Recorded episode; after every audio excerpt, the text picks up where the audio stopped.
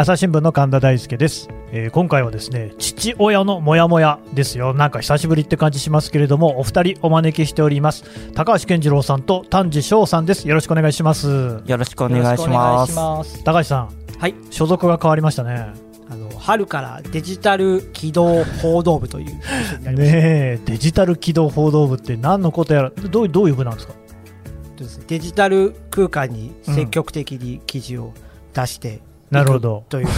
普通にどの部でも出せよって感じもしますけどただまあ父親のモヤモヤに関しては引き続き高橋さんがやっていくってことなんですね、はい、そうです。なるほどね、まあ、これまでは文化暮らし報道部でしたもんね。はいうん、で、ちょっとね、久々に聞いたよっていう人もいると思うんで、父親のモヤモヤってどういう話だったのか、ちょっともう一回教えてもらってもいいですか？あはい、えっ、と父親のモヤモヤという企画は、うん2年前に始ま2年前の父の日に始まった企画です。うんうん。で仕事とか家庭とかと両立して、まあ、葛藤している、まあ、なかなかその早く帰れないなとかもっと育児に関わりたいなとか、まあ、そういったこうモヤモヤを抱える父親の姿を描いた企画で、うん。まあ週1回ぐらいですかねやっていて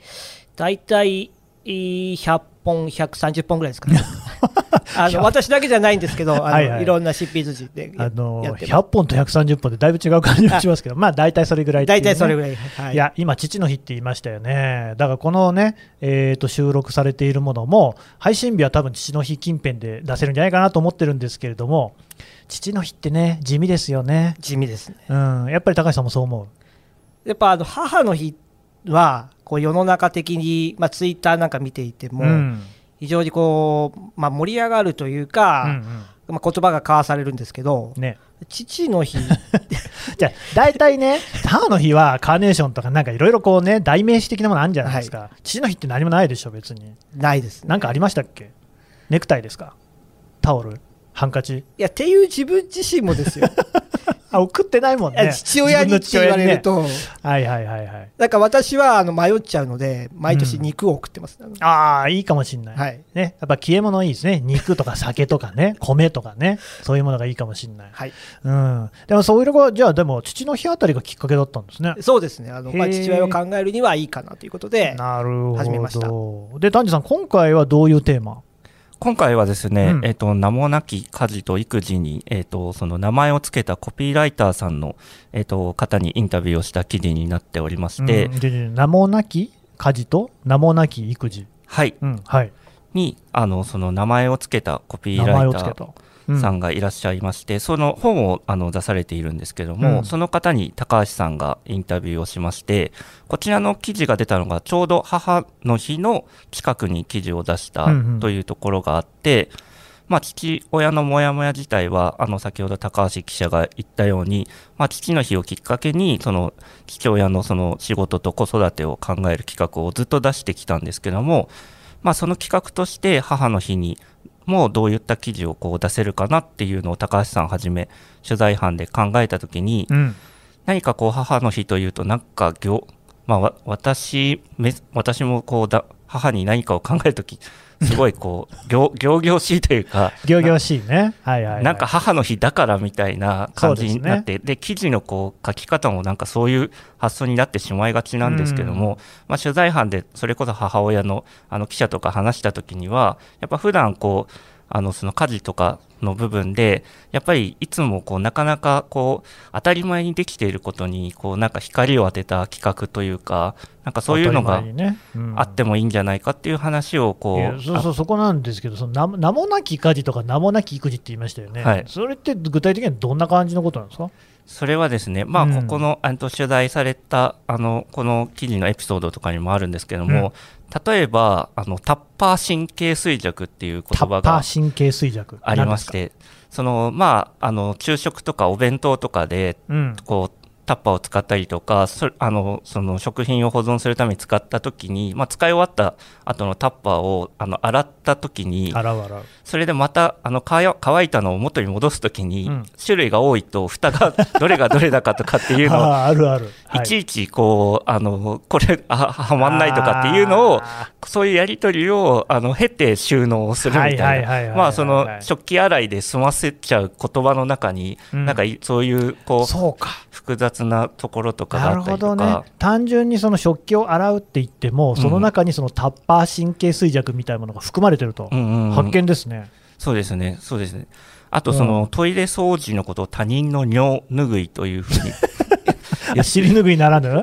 尿まあ、確かに他人の尿拭うもんね。はい、なのでそういうふうにこう言葉をこう与えていくことでこうあ本当に当たり前のようにやっているうん部分が意外とこう誰かがこう動いて成り立っているっていうのをこうかしおーというところを高橋記者に取材してもらいました。これね、ちょっとなんか笑って聞いてましたけど、実は意外と深い話かもしれないですよね。やっぱ言語化することによって、そのこうものを認識するっていうのは、この人間のね、なりわいとするところじゃないですか。確かに、タッパー神経衰弱って言われると、あの作業って結構なストレスだったんだなっていうの、なんか今更ながらに思い当たりますもんね。はいうん。これ何、高橋さんが実際に取材をした？はい、私があのコピー、えっと著者がコピーライターの梅田聡さんという方で、ええまあ、実際に話を聞きました。で私がやっぱ伺って、うん。今、神田さんがおっしゃられたことと一緒で、やっぱ名前つけると、改めてその家事の中に含まれる果てしないというか、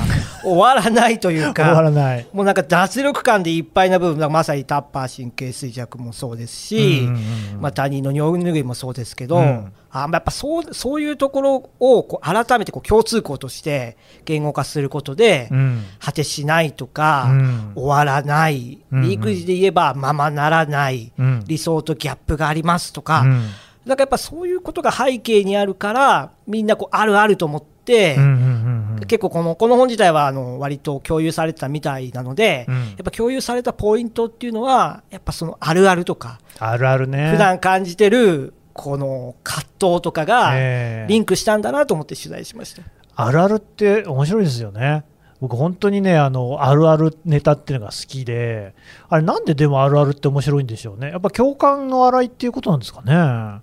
やっぱこの方もおっしゃってたんですけど、うんその笑わせたい部分もありますよとほいほい。いうのがあったんですよ。でうん家事は大変です。うん。で手抜きをしましょうという声もあるし、うんそれは反対しないんだけれど、うんでも限界がどうしてもある。それはそうですで。やっぱ家事っていうのはいつまでも果てしないものです。でその時にやっぱどっかでくすっと笑えないとやっていけないですよと。それはね。タッパーずーっとずーっと合わせてて、もうイライラしてるんだけど、これがええタッパーの神経衰弱だと思った瞬間に、ああそれね。ちょっとまあ、まあ、神経衰弱なら少しっていうそうですね。思いもあると、だからそううんいう少しこう、笑いに変えてほしいっていうのも願いとしてああるっておっしゃいましたね。ーなんか聞けば聞くほど結構深い話ですよね。確かに、いや、家事ってね、まあ、育児もそうかな、本当にね、毎日同じことの繰り返しってとこあるじゃないですか、私も本当、洗濯物を畳むときとかね、なぜこれを毎日やらなきゃいけないのかなっていうことでね、やっぱりイラッとすることもあるわけなんですけれども、そういうところにもなんかそういった言葉のエッセンスが入ってくれば、ちょっとだいぶ見え方も違ってくる。ちょっとなんかもっと教えてくださいよ。どんなのですか？あとはですね、こうんの本の中に出てくるのは、私はすうまいなと思って、道作りっ道作り。ていう家事があって、ほこれはあのロボット掃除機をかけるときにう。は、うんうん。ロボット掃除機ってあの、わまあ、私も聞いた話なんですけど、平らなとこしかこう履かないので、床の上にあるものをどかさなきゃいけないですよと、はいはいはいはい。で例えばちっちゃいなんかこのアクセサリーとか、置物とか服とかをまず片付けると、いや すでにもう片付けがは掃除のための片付けが発生してます。ええ。でそれ笑い話なんですけど、うん。でも何がすごいかなと思ったのはやっぱそういう家事を楽にしようっていう、あの道具ですよね、ロボット掃除機。うんでもその上にもさらに家事が生まれていくっていう、おー。これが結構この芯をついてるというか、楽、例えばあの食器洗い機だから楽をできるってわけじゃない。ですようん。ね、事前にこう洗ったりとか、うんうん。あの乾いた後に出したりとかっていう作業もあるし、そうですね。だからその家事、時短家事だから楽になっているわけではないみたいなことも、この言葉を通じて見えてくるっていうのはわかる。発見でした。いやーだってね、高橋さんもね、入社した頃に比べて、我々のね、だとまあ仕事、新聞記者としての仕事でも、その IT 周りってめちゃくちゃこう進んだじゃないですか。でもなんか別にそんなに楽になってない感じありますもんね。そうですね、例えばメモ起こしとかですよね、うん。私が入社した頃は、インタビュー、15、15 6年前ですけど、インタビューをして、うん。全文をこう起こ起こすというのは、この文字にするんですけどね、うん。そのパソコンとかで打ち直して、こういうことをしゃべな、喋りましたってするんですけど、そういう作業をあまりしていなかった。要点だけを上げていたねと思うんですよね。うんで今だと逆にそのメモ起こしの道具とかもあるので、あるからね。え結構こうスクリプトで綺麗にしちゃうとか、やっぱそれで仕事が発生してたりとか、うんうんうんうんまあ、そういう側面はあるなと。ね、そうやって全文起こしは起こしたで、それ結局読まなきゃいけないから、また時間かかったりとかね、自分の頭の中で最初から整理した方が全然早いんじゃないかみたいな、なるほどね。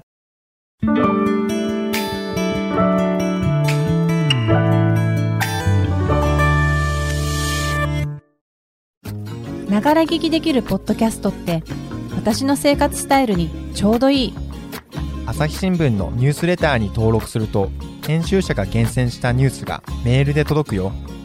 思いがけない話題にも出会えるよね。ちょっと新しいニュースの読み方。朝日新聞。丹治さん、なんか他にもありました？そうですね。えっと、はい。記事を出した後に、うん。あの読者の方からも、なんか身の回りのその家事、育児で、その何かその名前をつけてみませんかっていうようなあのことを呼びかけたんですけれども、うん。そうしたあの中で反応、ツイッターで反応してくださった方で、えっと、5メートルダッシュ選手権という、あの。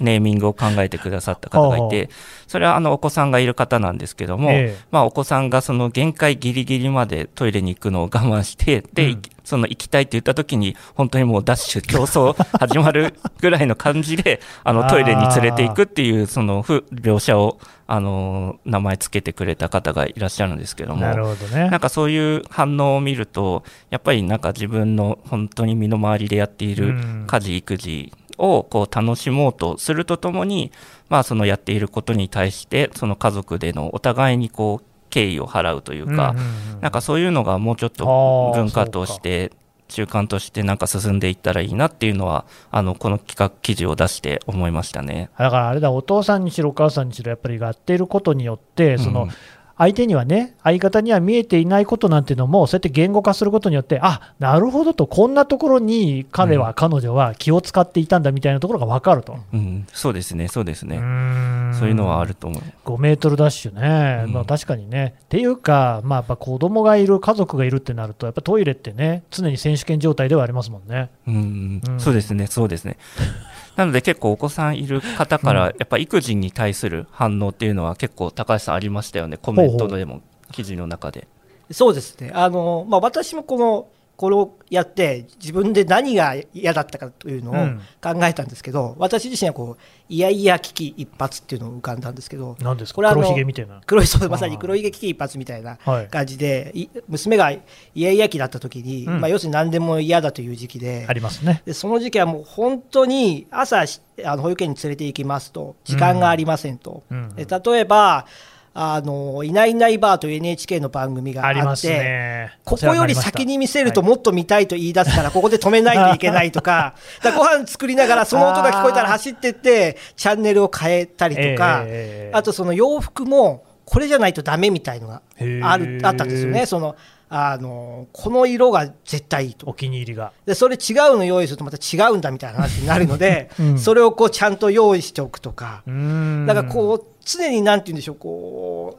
うもうなんか刺して黒ひげが出てこないように怯えながらやってでもあっていうなんかそれってやっぱり何が疲れてたかって表面から見てたら単にあたふたしてるだけなんですけど、え。こう内面ですごいドキドキしてたことが負担だったんだなって自分でも思いましたよ。それ面白いですね。だから黒ひげ危機一髪なんかもナイフを一本一本刺して、はいどこでバーンと出てくるかっていうところでね、そういうゲームですけれども、やっぱあの緊張感がたまらない、あれはゲームになってるわけですけれども、確かにその息子なり娘なりがね、一体どこで機嫌を損ねて、ギャン泣きしだすのかみたいな、その一触即発感、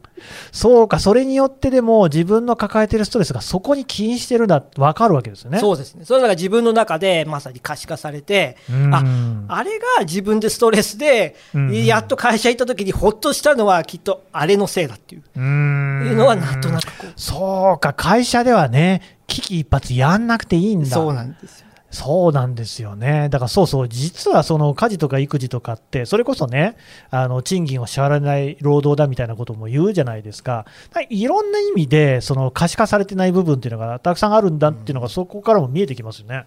うん。だからその具体化されている行為だけじゃなくてこう心理的な圧迫とかもそうですしやっぱそういうところにもこう負担があるんだなっていうのが今回の取材を通じて分かってきたしやっぱそういうことがこうより伝わっていけば、うん。その普段まさにこう賃金が払われずにやっていることに対してのこう見方っていうのも変わってくるんじゃないかな、うん。だからこそ母の日だったっていうのも、なるほどね。あの谷さんとも話して、うん。だから母の日っていうのがあったんですね。うん。うん、た丹治君もそういう話をしたわけですか？そうですね、なんか私も、そのこの1年で結構在宅勤務が多くなって、そうですね。であの妻はまだその勤めに行っているので、うんなんかけあの結果的に私が夕食の家事を作ることが、あ料理を作ることが素敵じゃないですか。多くなったんですけども、でも夕食を作るって言っても、やっぱりその食、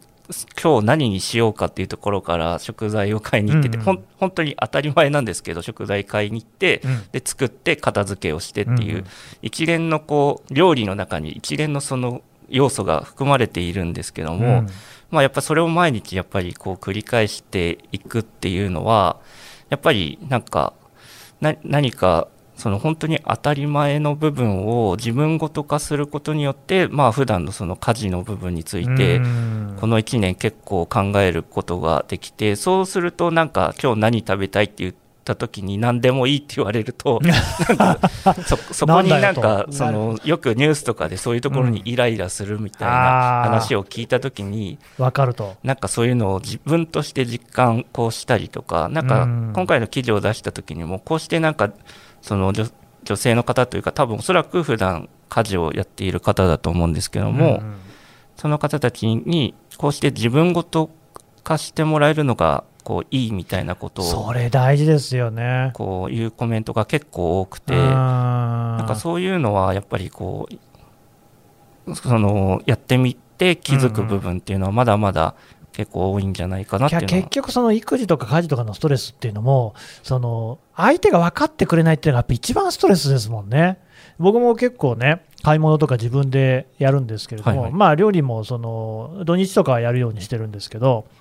あれってやっぱ奥が深いっていうか、料理っていうのは、あの調理してる場面っていうのは、もう本当に最後のね、もうお膳立てが整って最後のところで、そこへ行くまでが結構大変じゃないですか、じゃあ何を作るのか考えて、それに必要なものを買ってきて、でそれがどこのスーパーに行くとね、いいのが買えるのかみたいなことも把握してなきゃいけないし、そもそも冷蔵庫に何が入っていたのかっていうことであったりとか、はい。あるいは賞味期限の切れそうなものの計算であるとか、めっちゃ奥が深くってで、最終的にはゴミを捨てるところまで全部つながってるわけですよね。はい。でもやんない人には分かんないだろうなっていうね、あのモヤモヤ感。そうですね、うん。だからまあその本当にその家事育児負担はまだまだ女性がその多いっていうこう現状がある中で、うんうんうん。まあ、本当に何言ってるんだっていうあの話かもしれないんですけどもこうしたことをまあ男性側というか今までやってこなかった人たちもやることでこう発信していくことでなんかそういうまあ誰がというわけではなくてまあ本当に家族の中であのいろいろなことをシェアしながらうまくこう家庭生活を送れるような こううんうんうんうん。ななってほしいでも聞いてて思ったけど、確かにこの話、別に父親のモヤモヤじゃなくないですか、いやそうなんみんなのモヤモヤ。みんなのみんなのモヤモヤなんです。うんうん。でもやっぱその父親の立場で取材しててやっぱそういう声も出てきたので、うんうん。まあ、父親の立場でも言いつつでもみんなの問題としてうん。こう考えたいなっていう企画です。なるほどね、やっぱりね、もう高橋さんも日頃言ってることだけど、どうしてもやっぱりこの父親のモヤモヤっていうのはね、所詮その女性の追体験だっていうところあるわけじゃないですか、そういうところを考えても、でもその言語化をすることによって、家事・育児をね、今はまだしていないっていうお父さんたちにもそこら辺が伝わったら、それいい話ですよね。うんだからそれ伝わっていけばそのやっぱ女性側もなんだろう。普段やっていることをこう認められる認め、うん、違います。女性側も 普段こうやってきたことがこう可視化されてくると、うん。やっぱその一つ納得感があるだろうし、うん。やっぱそれはこう父親のモヤモヤっていう企画の中でも大事なことなんじゃないかなっていうふうに思ってます。うん。記事の中ではね、圧倒的リスペクトっていう言葉があるみたいですね。これどういうことですか？そうですね。あのやっぱりこれ書かれた方がおっしゃってたんですけど、うん。この書かれた方も育休を取って初めてこう膨大な家事育児というものをあの目の前にするわけなんですよね。うんでその時にやっぱりこれまで話してきたような奥深さに気づくとまさに料理っていうのは料理と掃除とこう洗濯ってこうなんか難題家事みたいなんじゃなくてはいはいはいはいそこにこう脈々とあるいろんなこうタスクがありますと。そうですね。でそのタスクにすら追いつかない例えばその料理に行くまでに買い物行っていやでも子供が泣いてちょっとはいはいはいはい行けなくなってとか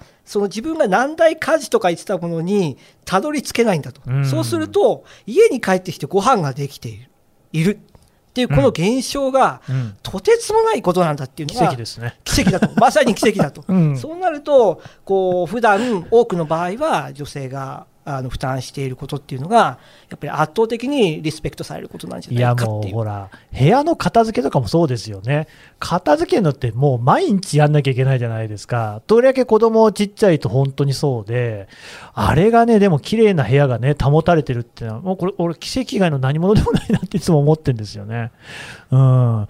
いや、でもそういうそのリスペクトっていうのすごい大事ですし、あとやっぱ言語化の大事さ。どうなんですか？これこのコピーライターさんも男性の方なんですか？あコピーライターの方も男性です。うーんやっぱり職業柄そういうのでこうコピーを考えるなんていう能力がここで発揮されてる。そうですね、ご自身もやっぱ圧倒的リスペクトを感じたところで、じゃあこれをどう歓迎していくかっていうときに、やっぱり自分はコピーライターなので、うん言葉でうまく表したいっていう思いがあったそうです。なんかまあそのできればねちょっとコピーライターさんに考えてほしいなっていうこと僕一個あるんですけど 育休っていう言葉をやめてほしいんですよね。育児は全然休業じゃないじゃないですか、いや、まあ言葉の意味としては、その会社の仕事を休業して、育児の方に専念するっていう意味合いであることは分かってるんですけど、はい。どうしてもやっぱり育休っていう言葉を使う限り、休み取ってんだろうというような人が、まあ中にはいるじゃないですか、はい。でも、家事も育児も全然休みじゃないですよね。はいなんか別の言葉ない、高橋さん、ちょっとコピーライターになったと思って、どうですか？厳しい球ですね。いきなり振っても何もないですか？でもやっぱりこうスタートアップみたいな要素は入れたいなと思いあます。いいですね、なんか生まれそうですか？生まれない？生まれないですね。丹治さんが多分なんか考えたんじゃないかな。うん。それこそね、本当でも行く、休むっていう言葉についてはね、本当このテーマの取材を深めれば深めるほど、うんやっぱ違うなとは思ってるんで、ねそうですね。わかりました考えます。ちょっと次回までの宿題 っていうことでね、えーでもこういうことを言語化するっていうので、今もうね、お二人も多分すごい考えたですよね、多分それが大事なことなんでしょうね、それについてぐっと考えるっていうことが。うん何でしたっけ、その名もなき家事っていうね、話ですから、ぜひね、記事なんかもね、読んでいただければと思います。今日はお二人どうもありがとうございました。ありがとうございました。